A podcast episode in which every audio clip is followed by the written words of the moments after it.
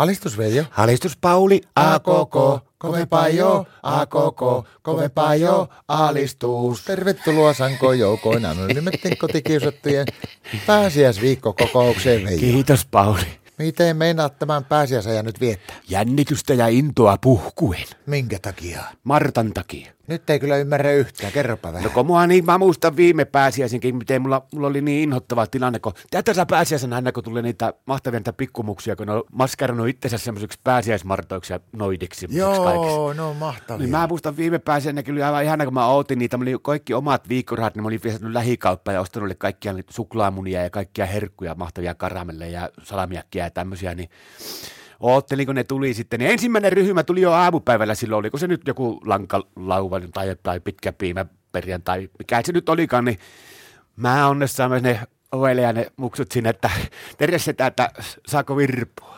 Mä että no antakaa kajahtaa, niin nehän vetää sen perinteisen sinne, että Virvan varvan tuoreet terveet varpatkat, kun SM pistää roskiin, vaan mikä se on se laulu siinä. Ja mä että no kiitoksia nyt kauheasti ja että ottakapa vähän, että mä menin sinne mun karkkijemmalle.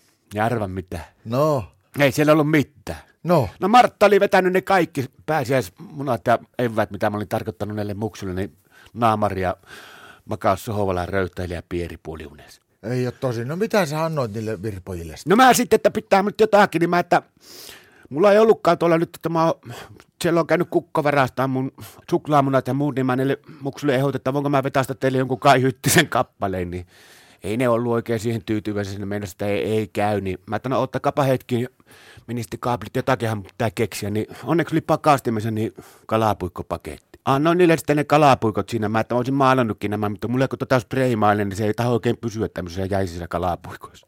No mitä ne lapset? No itkua niillä sitten tuli, ja mä että no äläkääpä nyt kyllä, että sä keksit, että mä voin laulaa jonkun muunkin koko ajan hyttysen kappaleen, niin en oikein suostunut siihenkään, niin sitten mä menin meidän kuiva-aineskaupalle ja annoin niille aromisuolaa ja mitä mulla nyt oli siellä maustepippureita, sitten oli yksi tuommoinen Felixin perunamussijauhe, niin se oli kuitenkin kiiltävä se perunamussijauhe, semmoinen aika koristellisen näköinen, se itse pussi, missä se on se jauhe, niin kyllä ne sitten sitten rauhoittuu.